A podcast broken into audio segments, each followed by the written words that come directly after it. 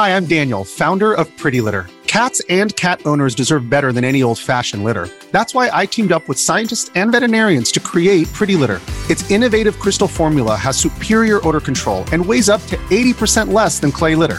Pretty Litter even monitors health by changing colors to help detect early signs of potential illness. It's the world's smartest kitty litter. Go to prettylitter.com and use code SPOTIFY for 20% off your first order and a free cat toy. Terms and conditions apply. See site for details. D'où vient le jeu pierre-feuille-ciseaux? Merci d'avoir posé la question.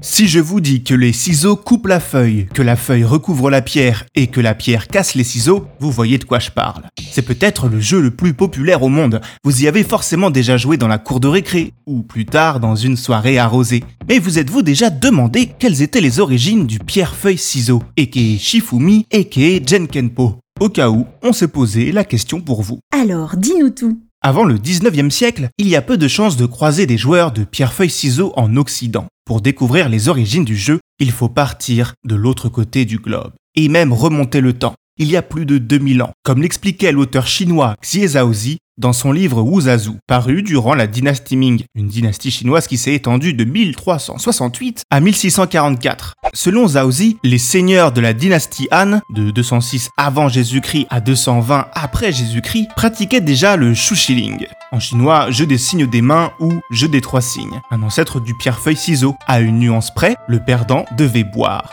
Car oui, c'était un jeu à boire. Autre différence, c'est le nom. Les Chinois parlaient de tissu au lieu de feuilles. Ce sont les Japonais qui introduiront la feuille au XVIIe siècle. Eux aussi étaient friands de shifumi. D'ailleurs, ce mot vient de là-bas. Il s'agit des premières syllabes d'un, deux, trois en japonais.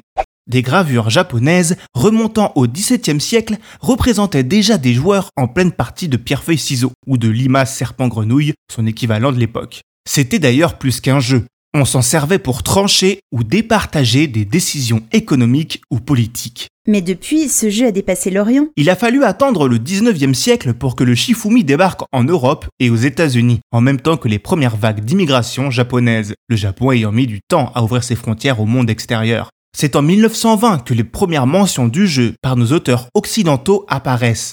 À chaque pays sa version, et parfois même à chaque région. Car depuis, de nouveaux symboles sont apparus le feu, l'eau, l'allumette ou le puits pour les gros tricheurs. Certains remplacent même ces signes par des animaux. Bref, le pierre-feuille-ciseau, chacun peut l'adapter à sa sauce et c'est sans doute l'un des ingrédients de sa popularité. Tout le monde a tellement la ref qu'il est même devenu partie intégrante de certaines œuvres de pop culture. Ah oui? Dans quoi par exemple? Commençons par des exemples made in Japan, évidemment.